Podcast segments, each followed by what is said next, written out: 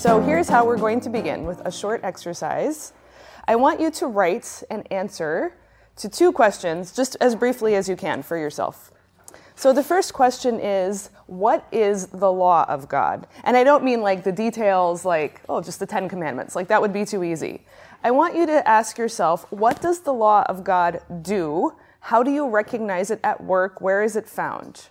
Think about that for a, mi- a minute. Don't worry if it's hard for you. Hopefully by the end of these lectures, it will be easy for you to answer. But it's good for you to find out your own starting place on the topic of the law. All right, and now the second question is, what is the gospel of God? Again, you can't write John three sixteen. I want you to write down, what does the gospel do? How do you recognize it at work? Where is it found in life, in church, in your experience? I'm going to continue on now. You can keep writing as you go if you like. So the law and the distinction between law and gospel is one of the cornerstone pieces of Lutheran theology. And you can't understand Luther's doctrine of justification by faith or the sacraments unless you understand the distinction between law and gospel, because it's how Luther reads and his, his way of working through the entire scripture. So I'm going to start unfolding that for you in the course of these lectures. And I'm going to start with Luther's writing a brief instruction on what to look for and expect in the Gospels.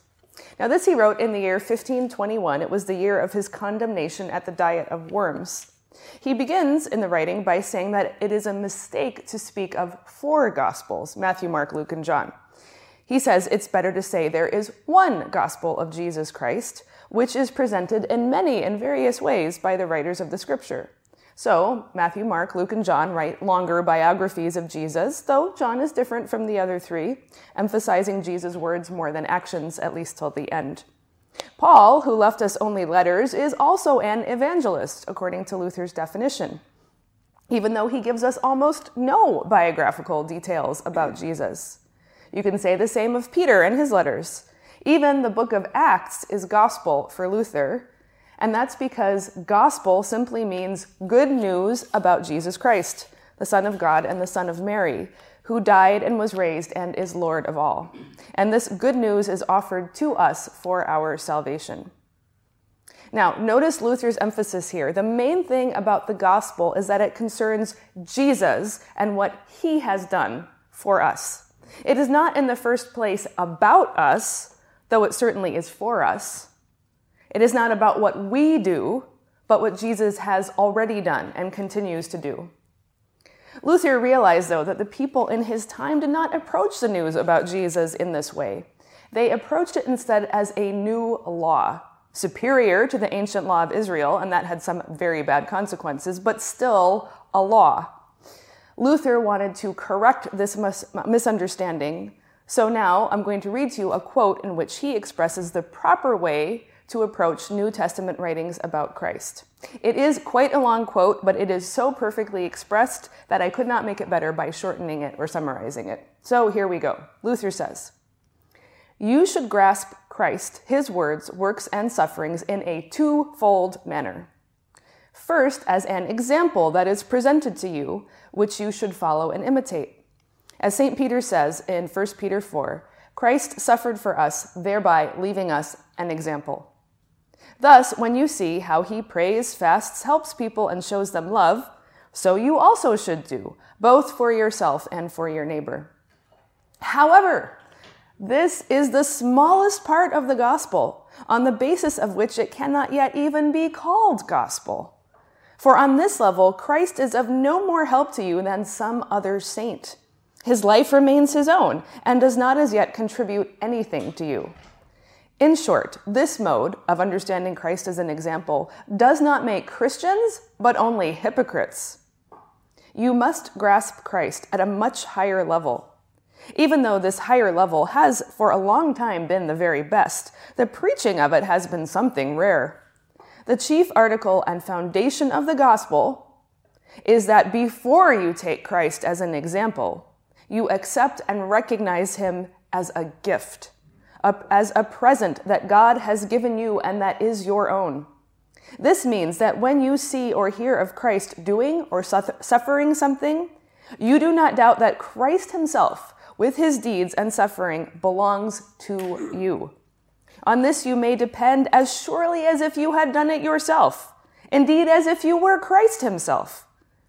See, this is what it means to have a pros- proper grasp of the gospel, that is, of the overwhelming goodness of God, which neither prophet nor apostle nor angel was ever able fully to express, and which no heart could adequately fathom or marvel at. This is the great fire of the love of God for us, whereby the heart and conscience become happy, secure, and content. Now, when you have Christ as the foundation and chief blessing of your salvation, then the other part follows, that you take him as your example, giving yourself in service to your neighbor, just as you see that Christ has given himself to you. See, there, faith and love move forward. God's commandment is fulfilled, and a person is happy and fearless to do and suffer all things. Therefore, make a note of this, that Christ as a gift nourishes your faith and makes you a Christian. But Christ as an example exercises your works. These do not make you a Christian. Actually, they come forth from you because you have already been made a Christian. As widely as a gift differs from an example, so widely does faith differ from works. For faith possesses nothing of its own, only the deeds and life of Christ. Works have something of your own in them, yet they should not belong to you but to your neighbor. So you see that the gospel is really not a book of laws and commandments, which requires deeds of us, but a book of divine promises, in which God promises, offers, and gives us all his possessions and benefits in Christ. The fact that Christ and the apostles provide much good teaching and explain the law is to be counted a benefit, just like any other work of Christ. For to teach aright is not the least sort of benefit. He simply tells us what we are to do and what to avoid, what will happen to those who do evil and to those who do well. Christ drives and compels no one. Indeed, he teaches so gently that he entices rather than commands. That was the end of the long quote. Now, before I comment on this passage, I'd like you to take a quick look at the notes you've made on law and gospel. Do you need to make any revisions, updates? You can take a moment to correct or alter if necessary, and then I'll continue. All right, so Luther explains that Christ can be received in two ways, as an example and as a gift. Too many people, Luther thought, saw Christ only as an example. They tried by their own powers to imitate Christ and to be holy as he is holy. Luther could see that taking Christ as an example alone would lead to despair. People would only see how far they fell short of his example. Therefore, the more important thing is first to receive Christ as a gift. God simply gives you Jesus Christ, his own Son, out of the great fire of his love for you. Yours are Christ's holiness, his righteousness, his life, his salvation, his resurrection. These things are simply given. There is no command or law to be followed in order to receive them. In fact, God even gives you his Holy Spirit, who lives in you and receives Christ for you. God is both the giving and the receiving at work in us. It's only afterwards, only after we begin truly to understand and receive Christ as a gift, only then can we begin to appreciate Christ as an example. But even in this case, we will not take Christ as an example in order to become holy enough for God to love us. No, we will take Christ as an example because God's love for us moves us to love others in the same way. It's as if God love, God's love flows into us and then keeps on flowing in our love toward our friends, enemies, neighbors, and family. God's love is freely given to us in Christ, but it doesn't want to stop there. It wants to continue to reach out and gather others in. Thus, when Christ teaches the law or offers himself as an example, he does so in order to help us understand what love really looks like. All of Christ's laws exist to foster and support love. So now that hopefully we understand this twofold approach to Christ, first as gift, then as example, we can get closer to the proper distinction between law and gospel. And I'm going to unfold this now with a treatise from fifteen twenty-five called How Christians Should Regard Moses, which states this, the distinction very clearly. This sermon, How Christians Should Regard Moses, was part of a very long preaching series Luther did on the book of Exodus, partly to try to improve how Christians of his time thought and felt about the Old Testament. So in this sermon, Luther begins with the observation that only twice in history has God delivered a public sermon, rather than speaking privately to individuals or small groups. The first public sermon was on Mount Sinai, when God gave the Ten Commandments to Moses, accompanied by the signs of smoke and fire on the mountaintop. The second public sermon was on the day of Pentecost in Jerusalem, for, which for Jews commemorates the giving of the law on Mount Sinai, but in the book of Acts, Pentecost is the day that God sent the Holy Spirit to the people to bring them to faith in Jesus, accompanied by signs of rushing wind, tongues of fire, and many languages. So now Luther is going to compare these two public sermons of God's. He says, "Now the first sermon and doctrine is the law of God. The second is the gospel. These two sermons are not the same. Therefore, we must have a good grasp of the matter in order to know how to differentiate between them. We must know what the law is and what the gospel is. The law commands and requires us to do certain things. The law is thus directed solely to our behavior and consists in making requirements. For God speaks through the law, saying, 'Do this, avoid that, this is what I expect of you.' The gospel, however, does not preach what we are to do or to avoid. It sets up no requirements, but reverses the approach of the law, does the very opposite, and says, 'This is what God has done for you. He has let his Son be made flesh for you, has let him be put to death for your sake.' So then there are two kinds of doctrine and two kinds of works, those of God and those of humans. Just as we and God are separated from one another, so also these two doctrines are widely separated from one another. For the gospel teaches exclusively what has been given us by God, and not, as in the case of the law, what we are to do and give to God." Once again, take a look at your notes on law and gospel and see if you need to make any further revisions or additions. So now, to summarize Luther's distinction between law and gospel very simply and briefly, the law is what God commands, the gospel is what God gives. The law has conditions, it must be obeyed. The gospel is given freely, it needs only to be received. Both law and gospel are words of God, and they are both good words. The law is good because through the law, God says how he wishes us to live with him and one another, with love, at peace, without destructive actions like murder, adultery, theft, slander, and coveting. But here's the crucial part. The law cannot save us. It tells us what we should do and what we should not do, but it doesn't actually give us the power to obey it. Think about it. Simply saying the words, "Obey God," doesn't automatically make someone obey God. The gospel, however, is what saves us. It gives us Christ. It gives us Christ's own righteousness and makes it ours. Only when we have received Christ's salvation can we begin to obey truly the commands of the law. And the commands of the law make us see clearly how great is our need for salvation in Christ. Now, Luther asks, if Moses gave the, the law to Israel, and many laws that appear to be only for Israel, and if, moreover, the law does not save us, why then should we Christians and Gentiles continue to read the books of the law in the Old Testament? What do they have to do with us? Luther gives three reasons. The first reason he suggests is that Moses actually has a lot of valuable suggestions about our human life together. To be sure, Christians are not required to obey any of the laws of Israel unless they are also universal laws for all people, such as the law against murder. However, each culture and nation has its own ways of organizing human society, and some ways might be better than others.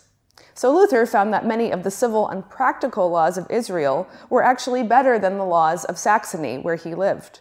For example, under Saxon law, farmers were required to pay a certain fixed amount of taxes to their rulers every year. If the weather was bad and the crop failed, they still had to pay the same tax. And if they didn't have enough to pay, they went into debt or starved. But in Moses, farmers paid according to a percentage. If they grew little, they gave little, but they still had something left over. This way, Luther observes, nobody is deprived of his livelihood, and the whole community flourishes or suffers together, since everyone is together dependent on the weather and the well-being of the land. Saxons are not required to adopt this law of Moses because they are Christians and Gentiles, not ancient Israelites. But if they find Moses' law to be a useful law, then they can choose to freely adopt it as an improvement on their own. And we note now that nearly every developed society, probably every developed society, uses a percentage-based tax system rather than a flat amount required regardless of your income. Okay, the second reason to read Moses, which he means is just shorthand for the whole Old Testament. The second reason to read the Old Testament for Luther is for the promises, this second category. This is a very important point for him. Luther did not think that the Old Testament was a book only of laws and the New Testament only a book of gospel. In fact, the law is found in the New Testament. Think of the Sermon on the Mount or the ends of all of Paul's letters. And the gospel for Luther is certainly found in the Old Testament. Luther firmly believed that the holy people of Israel were justified by faith, the same way that Christians are.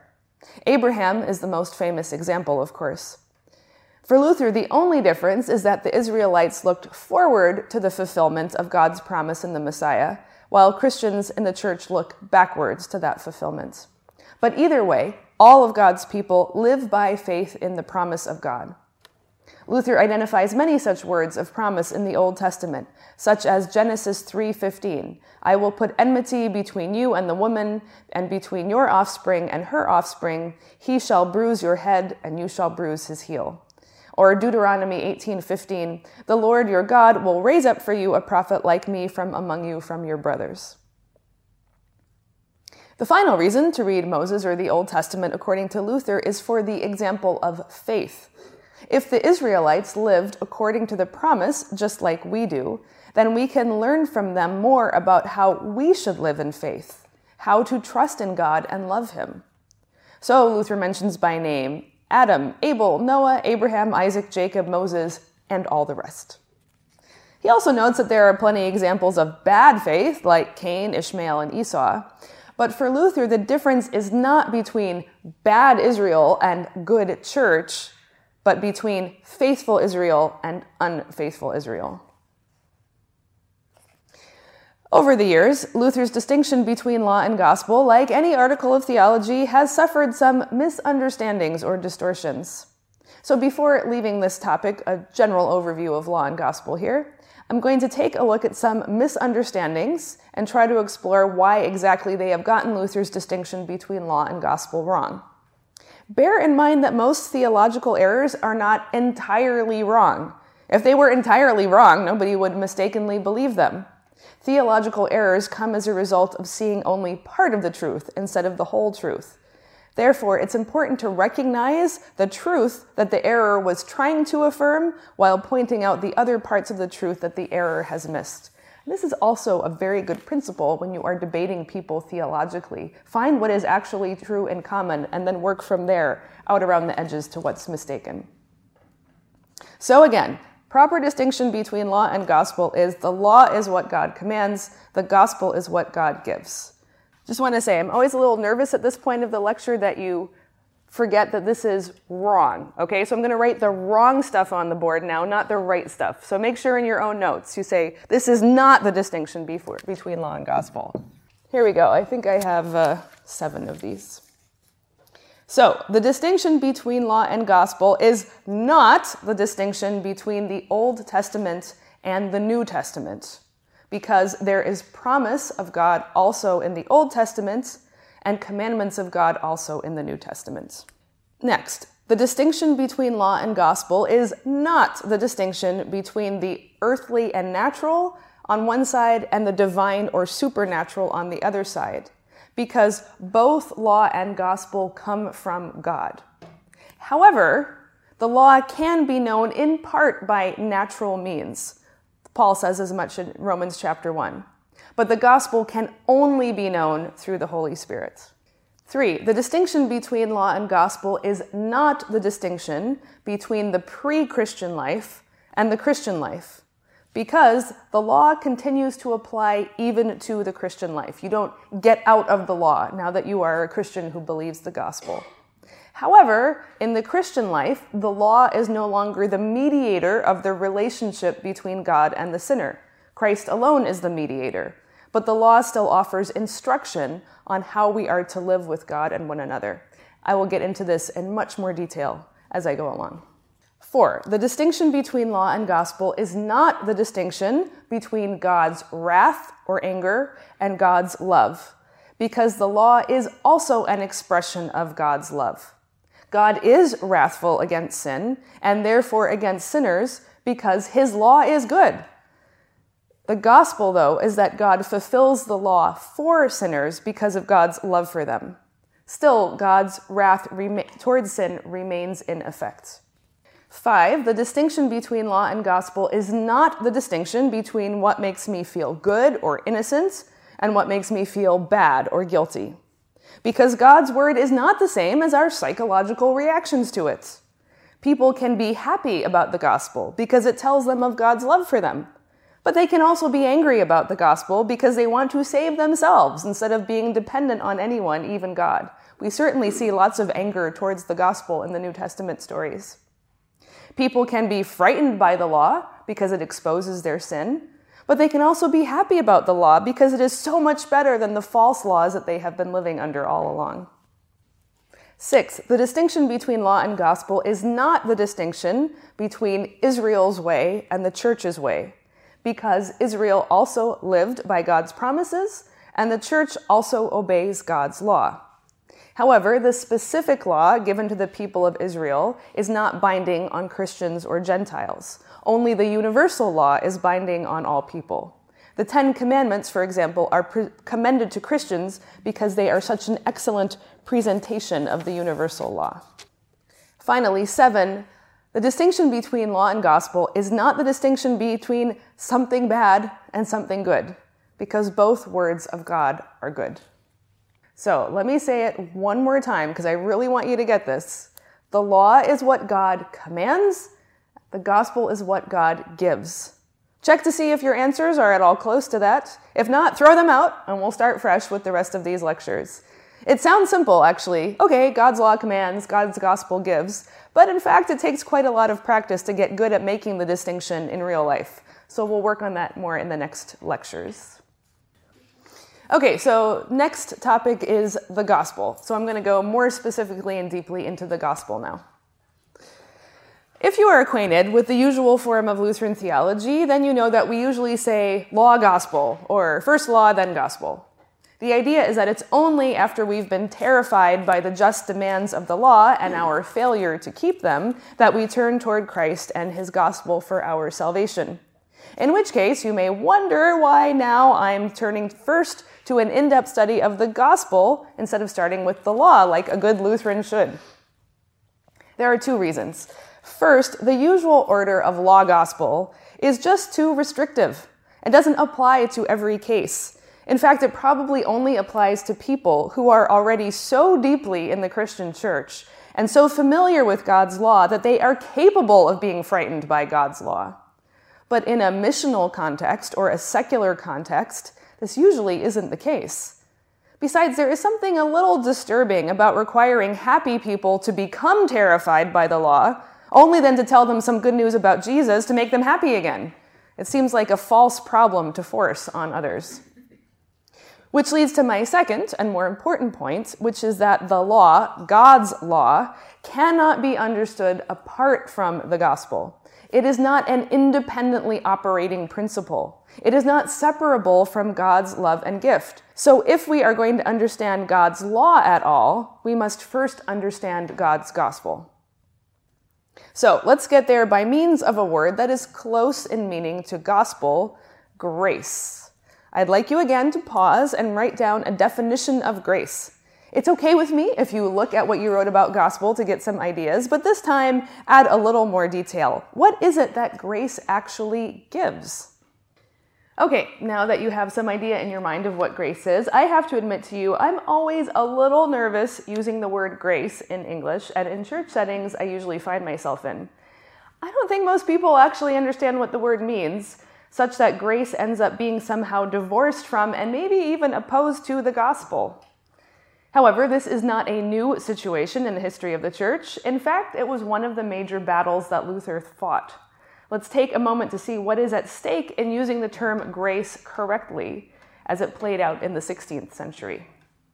So, of all things, why did justification become the major focus of Luther's passionate interest? Even today, it's as difficult a word to get right as grace, widely misunderstood, and certainly nowhere near as possible as salvation or incarnational or sacramental. Well, the reason for his obsession with justification is that Martin Luther read an earlier medieval theologian named Gabriel Biel. Biel's writings terrified Luther until Luther finally understood Saint Paul. And then Biel just made Luther mad. Here's the problem. Biel knew all about grace. He talked a lot about grace. He even made a distinction between the law on the one hand and grace or gospel on the other. But in Biel's mind, the difference between the two played out very differently. Biel said, the law is God's good and divine commandment. We human beings are obliged to obey it, and when we fail, we have sinned and deserve punishment. So far, so good. That's pretty universal in church teaching and even in Luther's thought. But then, what did Biel say of grace? He said, the truth is, violating God's law is so terrible, and God's warning against it is so clear, that we really have no excuse. We deserve punishment, even eternal punishment in hell. God would be perfectly fair to do that. But we have a gracious and loving God. He'd prefer not to send us to hell. So in response to our situation of sin, God has given us a second chance. He has sent his only son to die and rise for us again. He has canceled the debt of our old sins. He has asked us to believe in this work on our behalf. All God asks us now is to do all we can by our own powers to obey the law, and God will graciously supply where we fall short. You do your best, God does the rest. Isn't that so much better than an eternity in hell? Isn't that gracious? Isn't that good news? It's not good news. Take a moment now to write down a quick explanation of why this is not good news. Now maybe you're thinking, wait a minute, Professor, this is good news, what Biel has said. In fact, it's a great deal. And you're right, it is a great deal. But it's not grace. Let's hear Luther's response to Biel. This is the first problem from a human point of view. What is your best? What is your all? And how do you know you've done everything you can? How do you know that you haven't actually feared hell quite enough, and therefore you've cut yourself a few breaks here and there, making weak excuses, defending your sins as understandable under the circumstances, and for that reason not as bad as your neighbor's sins? This whole spiritual approach will lead to either pride or despair. Either you will despair when you realize that you can never know, much less do, your best and your all for God. Or worse, you will think you have done your best and your all for God, in which case God simply owes you salvation. You see, in this system, God is no longer gracious. It is a legal contract. You keep up your side, God keeps up his side, and you meet as equals, each paying out what the other owes. In fact, you don't even need to meet God face to face for this. It's a deal you can manage without any relationship to God at all. Needless to say, if we and God are partners, let's say even unequal partners, then God is not really God, and we almost are. For Luther, this is the center of human sin, not wanting God to be God, but wanting myself to be God in God's place. This version of grace, in quotes, actually cheapens both the law and the gospel. So, quite the contrary to this cheapened version of Christianity, God's commands and God's gifts both are absolute, total, and entirely at God's free disposal. God demands the total keeping of his law, not just our best efforts. As Jesus says, "You therefore must be perfect, as your heavenly Father is perfect," Matthew five forty-eight. And also, God gives the totality of his righteousness to you through the death and resurrection of his Son. As Saint Paul says, "Not having a righteousness of my own that comes from the law, but that which comes through faith in Christ," Philippians three nine. God does not require us to climb up to heaven to find him, whether in obedience or in faith. And God doesn't meet us halfway. God comes all the way down to us, commanding all and giving all. As Saint Augustine's famous prayer puts it, "Give what you command, and command what you will." I think Luther would agree, but reverse the order of the clauses. Command what you will, and give what you command.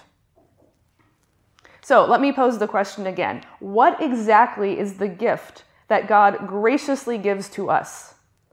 The gospel is not the gift of the law, though the law is also a gift, a different kind of gift, which I'll get to in the next lecture.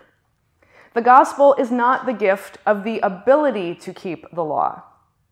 The gospel is not the gift of religious experience, or powerful, as wonderful as those might be.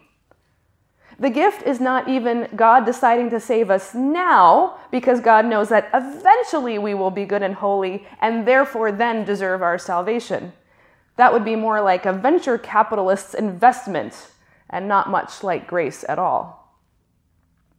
The gospel is that God gives to his enemies, to sinners, to the dead, while they are still his enemies and sinners and dead, salvation through his own Son and Spirit. Not because the enemies, the sinners and the dead, deserve it, but precisely because they do not deserve it. God's love is not a bargain or a booster, but precisely it is the love for the unlovable, the righteousness for the unrighteousness, the life for the dead that Christ gives them. Furthermore, God always gives first.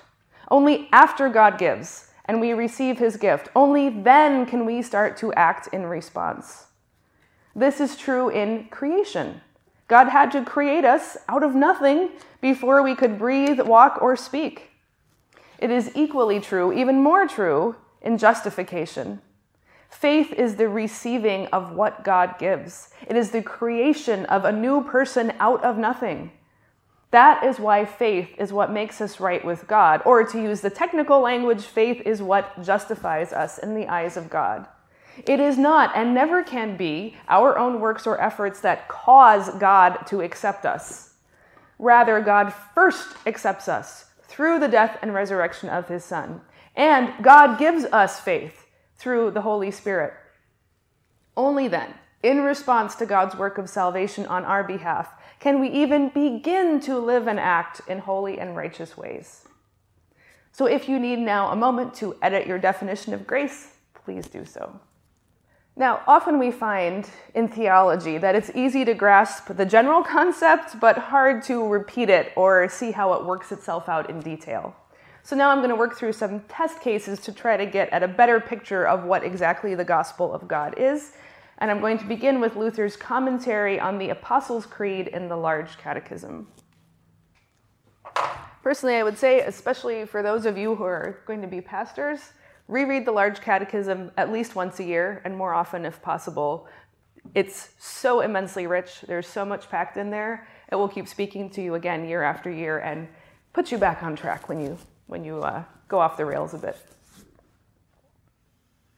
Now, compared to the section on the Ten Commandments, which begin the Large Catechism, the section on the Creed is quite short, only about half as long, but it is exceedingly rich. Luther made an innovation in his discussion of it. Previously, the creed had been divided into twelve articles, with the idea that each of the twelve apostles had contributed one sentence apiece. But Luther recognized that the true structure of the creed is Trinitarian, confessing faith in the Father, the Son, and the Holy Spirit. So there's your first clue. Gospel and grace always refer primarily to God, the Holy Trinity, rather than to us. So the first article deals with God the Father, who is creator of heaven and earth. Luther had asked back in his discussion of the first commandment what exactly a God is. Now he tells us who exactly God is. All things we are to expect from God according to the first commandments, body, life, food, and drink, we now know to come from the true God who created all these things.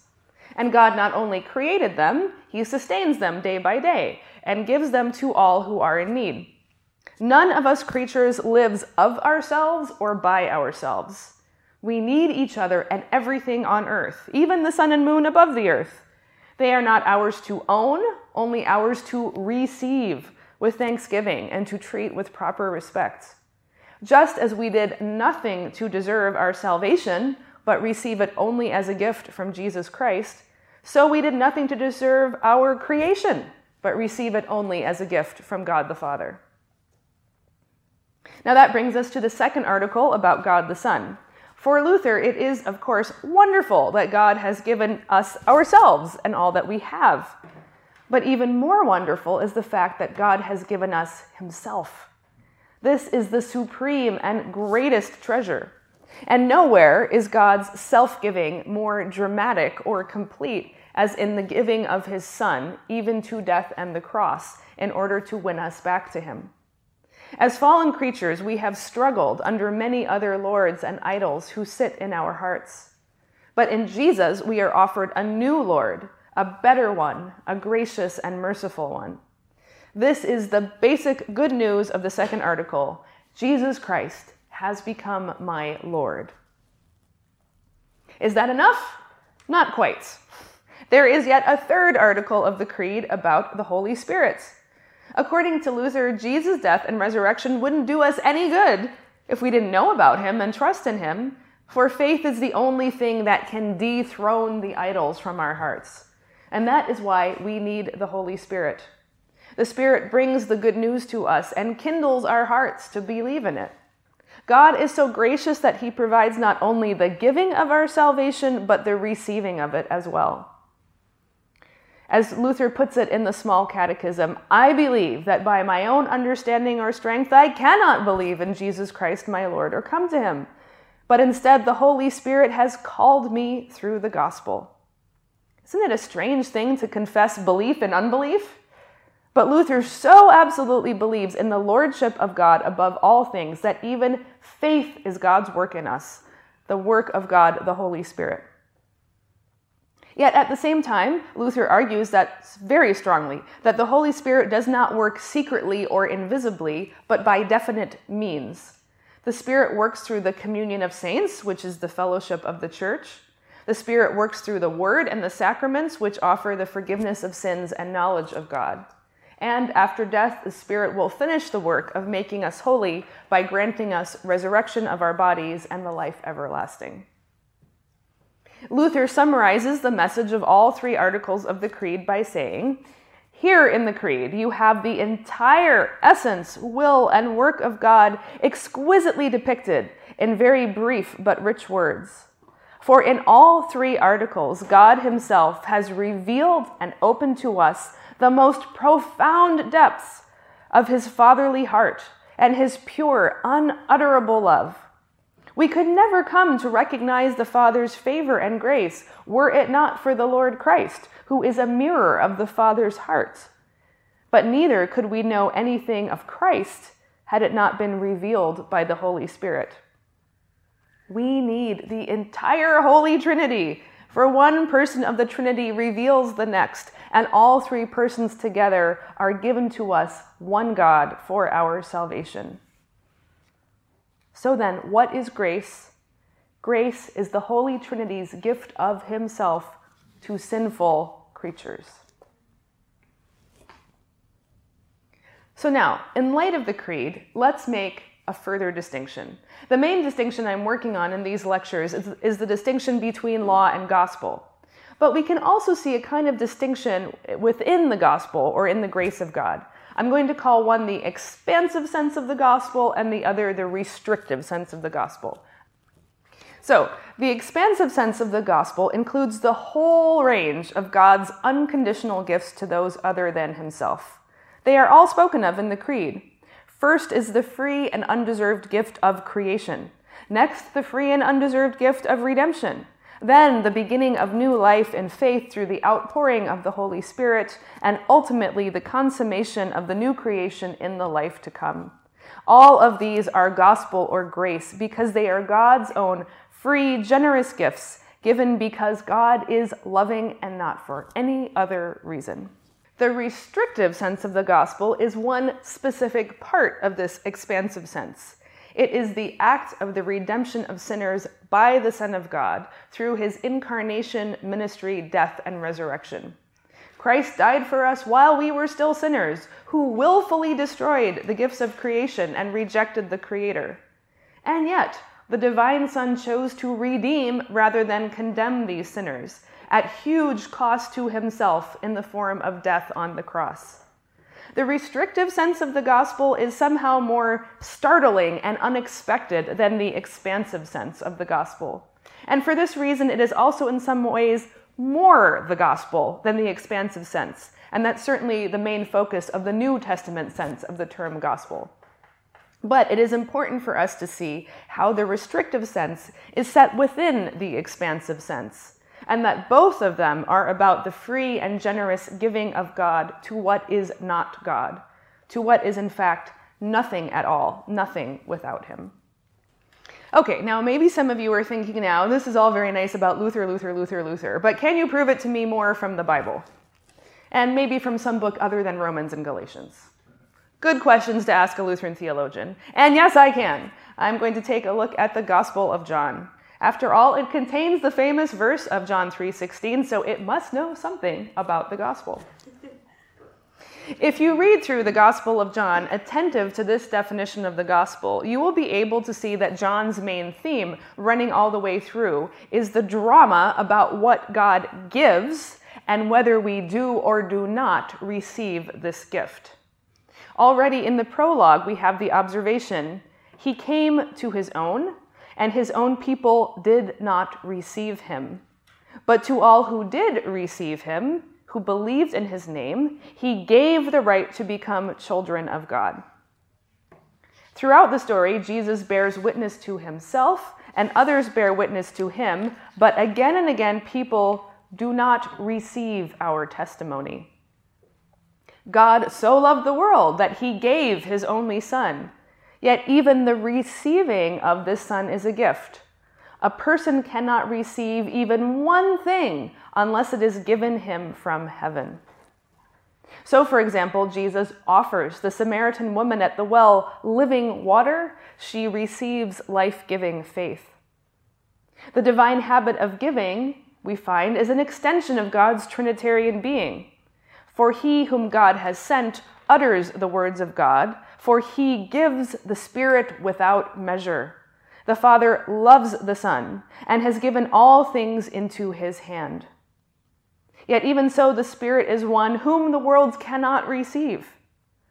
Those who learn of the bread from heaven and ask for it eventually find that they do not want to receive it after all. After this, many of his disciples turned back and no longer walked with him. What God gives does not inspire joy in everyone, and some refuse to accept it. "I have come in my Father's name, and you do not receive me."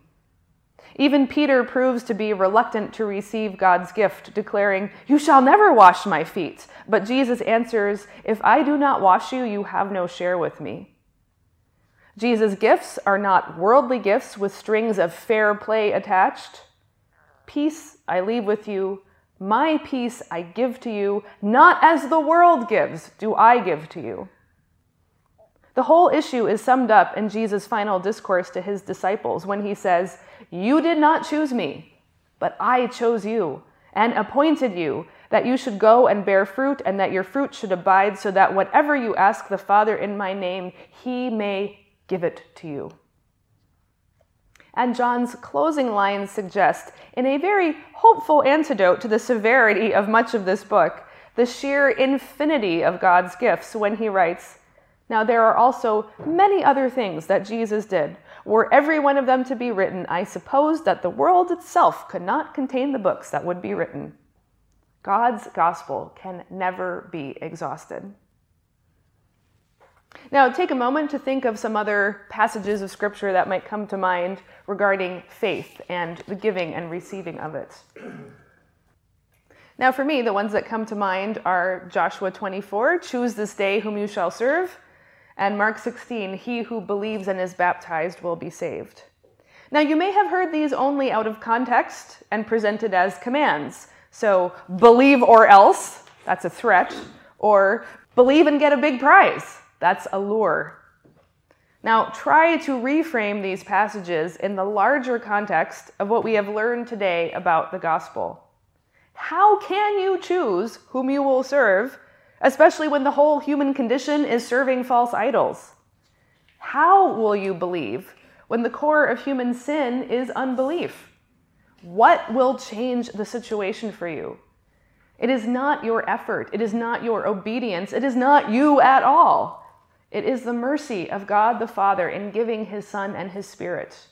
When you hear these kind of typical verses, especially maybe in a prayer or worship context, that are saying, you know, pushing you, believe, believe, believe, believe, try to reframe them. Don't let them become commandments. They're not meant to be commandments. They're not used, meant to function that way. The function of this language is to actually be giving you the gift of faith through the Holy Spirit, not threatening you or luring you with some kind of big prize and a good deal exchange with God. All right, I'm going to conclude now this lecture on the gospel with a provocative question. I've emphasized throughout that the gospel gives freely and unconditionally. The gospel is a promise based only on the promiser, that's God, not on the recipient, that's us. So is it possible to speak of the gospel as also commanding? To answer this question, let me lay out some scripture passages before you. "Come to me, all who labor are heavy and are heavy laden, and I will give you rest. Take my yoke upon you and learn from me, learn from me, for I am gentle and lowly in heart, and you will find rest for your souls. For my yoke is easy and my burden is light." It's Matthew eleven. Here's another one from Luke eleven. "And I tell you, ask and it will be given to you, seek and you will find, knock and it will be open to you. For everyone who asks receives, and the one who seeks finds, and to the one who knocks it will be opened. If you then who are evil know how to give good gifts to your children, how much more will the Heavenly Father give the Holy Spirit to those who ask him?" From Matthew twenty-six, "Now as they were eating, Jesus took bread, and after blessing it, broke it, and gave it to the disciples, and said, 'Take, eat, this is my body.' And he took a cup, and when he had given thanks, he gave it to them, saying, 'Drink of it, all of you, for this is the blood of the covenant, which is poured out for many for the forgiveness of sins.'" From John twenty, "And when Jesus had said this, he breathed on them and said, 'Receive the Holy Spirit. If you forgive the sins of any, they are forgiven them. If you withhold forgiveness from any, it is withheld.'" From Matthew twenty-eight, "Go therefore and make disciples of all nations, baptizing them in the name of the Father and of the Son and of the Holy Spirit, teaching them to observe all that I have commanded you. And behold, I am with you always to the end of the age." And a final quote from Acts two, "And Peter said to them, 'Repent and be baptized, every one of you, in the name of Jesus Christ, for the forgiveness of your sins, and you will receive the gift of the Holy Spirit. For the promise is for you, and for your children, and for all who are far off, everyone whom the Lord our God calls to himself.'" Now, in each of these six passages I've read, there are unmistakable commands, both in grammar and in content. "Come, take my yoke, learn from me. Take and eat, drink of it, all of you. Go, therefore, and make disciples, baptizing and teaching. Repent and be baptized. Receive and therefore forgive. Ask, seek, knock." Every one of these is clearly a command, Yet, even the most rigorous of law gospel distinguishing Lutherans would not characterize them as oppressive burdens to be overcome or released from by the gospel. Rather, each of these gospel commands has even more gospel attached to it. Coming to Christ brings rest and an easy burden. Eating and drinking bring the forgiveness of our sins, as does being baptized. Making disciples, baptizing, and teaching is matched with the presence of Christ for all time. Receiving brings the Holy Spirit and even more forgiveness of sins to be offered to others. Asking, seeking, and knocking are rewarded with what is asked for and what is sought, and opens the door to the Holy Spirit. All of these things are God's gifts to us. What appear to be commands of God are actually the Spirit doing the work of creating faith in our human hearts. The gospel does command, it commands more gospel. So you see, this is the extraordinary power of God to turn even commands to the service of his gospel. We will see in more detail how this applies in the next lecture on the law of God. Thanks for listening to the Queen of the Sciences podcast. For show notes and more, visit our website, queen of the sciences dot com.